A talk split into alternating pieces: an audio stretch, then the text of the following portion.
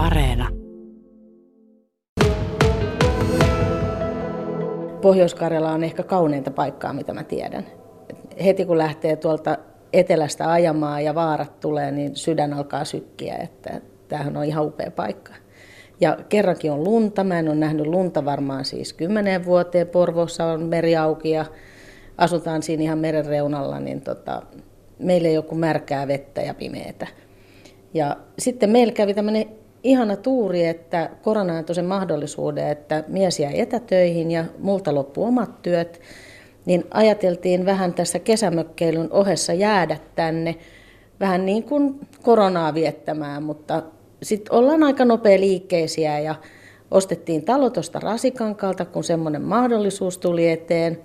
Ja ihana paikka onkin, koirat, meillä on kaksi koiraa ja kissa, niin ne nauttii siellä olosta. Ja sitten ajateltiin, että me rauhalliset ihmiset köllötellään sohvalla ja luetaan kirjoja ja nautiskellaan. Ja kaksi viikkoa meni ja huomattiin, että ei, kyllä tästä täytyy jotain tehdä, että eihän me voida vaan toisiamme katella, siitä ei tule mitään. Ja sitten oli tämä tila, entinen vapaakirkon tila myynnissä ja päätettiin ostaa se.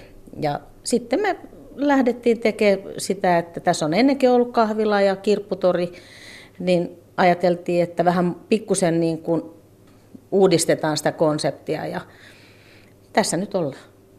No, minkäs alan ihmisiä sitten olette Porvossa olleet tai elämäaikana olleet? Timo?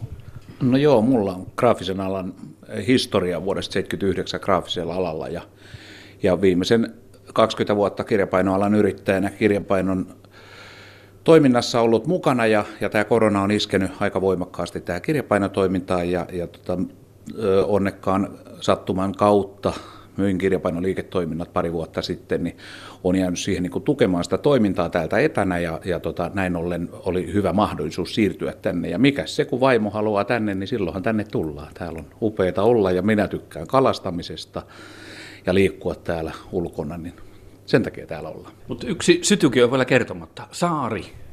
Joo, meillä on tota 12 vuotta sitten hankittu Pieliseltä saaria. Siellä ollaan vietetty 12 vuotta ja siellä näiden tuulien ja tuiskujen keskellä, kun on oltu, niin sen takia tämä Rasikankaan talo tuli tähän eteen, että, että meidän on hirveän hyvä siellä olla silloin, kun tuulee ja tuiskua, ja sitten ollaan saaressa silloin, kun siellä on kaunista ja miellyttävää. Siellä on oikein hyvät kalvedet ja puhdas ja rauhallinen luonto.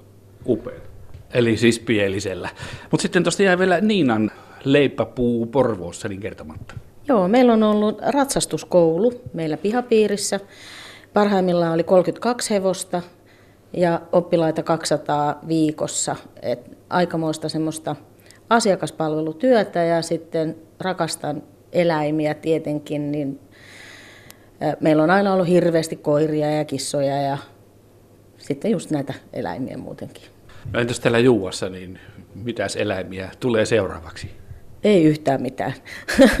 Eli aika aikais kutakin. Nyt mä oon vanha, mä en enää halua nousta aamulla aikaisin talliin. Ja meidän tytär pyörittää sitä ratsastuskoulua edelleen. Että mulla on kyllä oma Islannin hevonen siellä, joka on aivan ihana ja tykkään sitten käydä joskus vähän köpsöttelemässä. No miltä se teistä tämä pohjoiskarjalaisuus on sitten, tai mille se, minkälaisena se on teille näyttäytynyt? Se, jos puhutaan ihmisistä, ei niinkään niistä maisemista. Joo, että tota, mulle sanottiin, että pohjoiskarjalaiset on varautuneita, mutta mä sanoisin, että äh, kyllä se on vähän toisinkin päin, että meidät on otettu ihan loistavasti vastaan, että tämä on ilosta, erittäin taitavaa ja osaavaa porukkaa ja äh, semmoinen niin kuin, vähän niin kuin nöyrää porukkaa. on aina tehty paljon työtä, eikä ole ehkä osata ihan arvostaa sitä omaa taitavuutta. että täällähän kaikki osaa tehdä kaikkea. Eli me eteläihmeet ei osata tehdä yhtään mitään.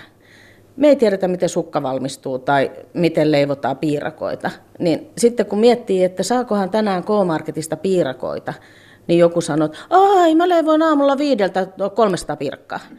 Että tämä niin kuin lähtökohta on ihan erilainen. Niina ja Timo Heikkisen kanssa jatketaan tosiaan. Hedvigin Helmi on tämä paikan nimi. Mistä tulee nimi? Tulee mun isoäidistä. Eli mun äi, isoäiti oli Hedvig ja tota, ää, erittäin mahtava tyyppi ja olisi varmasti elämässään pystynyt tehdä kaikkea, jos aika olisi ollut erilainen. Että, hän on elänyt semmoisen ajan, kun on ollut tosi köyhää ja sota ja seitsemän lasta ja mies on ollut ihastuttava, komea, joka on myös tykännyt vähän musisoida ja laulaa ja pikkusen viiniäkin juoda, että isä ei ole paljon näkynyt. Niin tota, olen aina katsonut tosi korkealle mun isoäitiä. Ja ikävä kyllä hän menehtyi aika silloin, että mä oon ollut aika nuori, mutta Hedvikin tarina jatkuu siitä, että mun lapsen lapseni nimi on sitten taas Hedda, joka oli hänen lempinimensä. Minkälaisiin tavoitteen pistitti tänne Juukaan tämän kahvilan pystyyn? No kyllähän tässä ihan nöyrän, nöyrät ajatukset on, että oikeastaan koko idea lähti siitä, että mietittiin mitä täällä ei ole, mitä me ollaan kaivattu täällä 12 vuotta käyneenä, niin todettiin, että kahvilaa täällä ei ainakaan ollut ja kirpputorikin on ollut aina satunnaisesti vaan auki, niin, niin sitten yhdistelmä näitä ajatuksia toi sen, että no nämähän voitaisiin tänne toteuttaa ja ja hyvin nöyrin mielin odotuksia ei ole, että enemmänkin elämän tapana ajatellaan, koska me ollaan kuitenkin siirtymässä niin kuin ikään kuin työelämän ehtoon puolelle. Meillä on siellä niin kuin siirtyminen pois työelämästä lähivuosien tai, tai lähiaikojen päässä, niin sitä että nautitaan tästä niin kuin arjesta kuitenkin tekemällä jotakin, niin tämä on se ajatus siinä ollut. Joo, ja äh, mä näkisin myöskin siinä sen, että on ihana tavata ihmisiä, on ihana tuottaa iloa ja uusia kokemuksia ja mun mielestä kaikki ihmiset on niin kuin ansainnut palan hyvää suklaakakkua. Että mun keskimmäinen lapsi on lähettänyt mulle semmoisen kortin, missä lukee, että kun sydän tahtoo suklaakakkua, on sen saatava. Ja sehän voisi olla mun motto. Kyllä. Tuota, miten tämä, se on siis kahvila ja kirpputori, niin millä periaatteella tämä kirpputori toimii ja mitä täällä myydään? Joo, tämä on ihan asiakaskirpputori, eli emme myy omia vanhoja tavaroita tässä pelkästään, vaan tämä on jokaiselle mahdollisuus tuoda omat vaatteet kiertoon, mikä nyt on tätä päivää, että sehän on ihanaa meidän koko tälle maapallolle, että tavar, hyvät tavarat saa uusia koteja.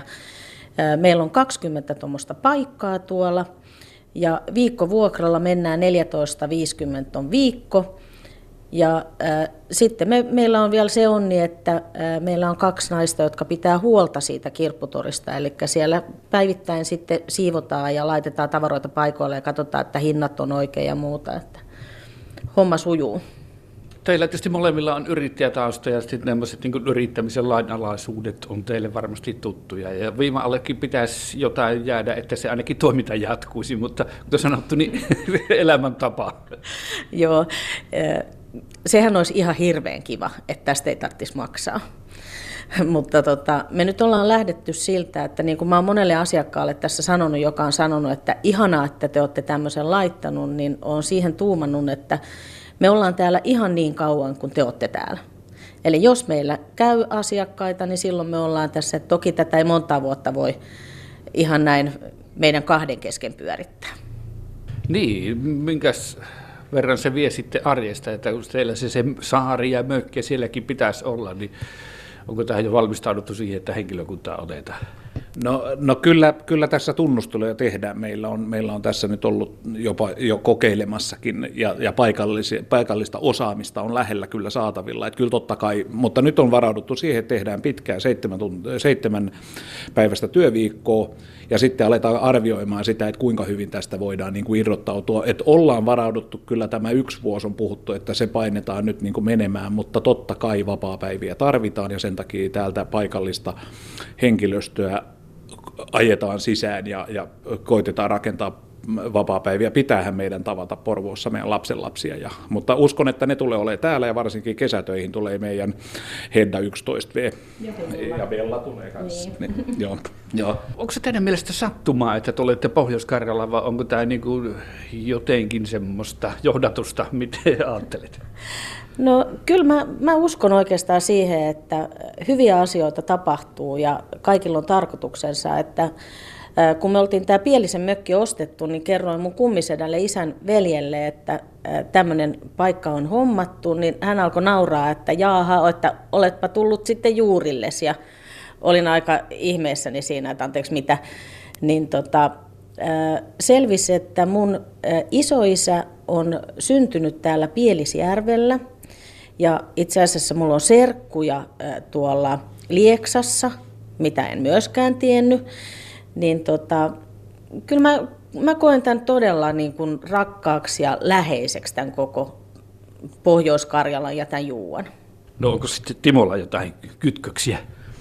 No ei mitään erityisiä kytköksiä, mutta kyllä tämän varsinaisen Pohjois-Karjala turneen aloitti Krögerin Juha Liperistä, joka on mun porvoolainen ikämies, kiekko, ystävä, oikein mukava veijari Porvoosta, on Liperistä kotosi ja, ja kutsui meidät sinne Liperin mökille juhannuksen viettoon ja heidän vanhemmat kutsu meidät uudestaan ja seuraavan vuoden jälkeen taas uudestaan ja todettiin, että eihän me nyt herranjestas voida viedä vanhempien mökkiä, että se niin kuin varmasti käynnisti sen oman mökin toiveen sinne taustalle, mutta sitä ei suunniteltu. Mutta sattuman kautta löydettiin, löydettiin saari ja sitä kautta ollaan täällä. Että Krögereille kiitoksia vaan.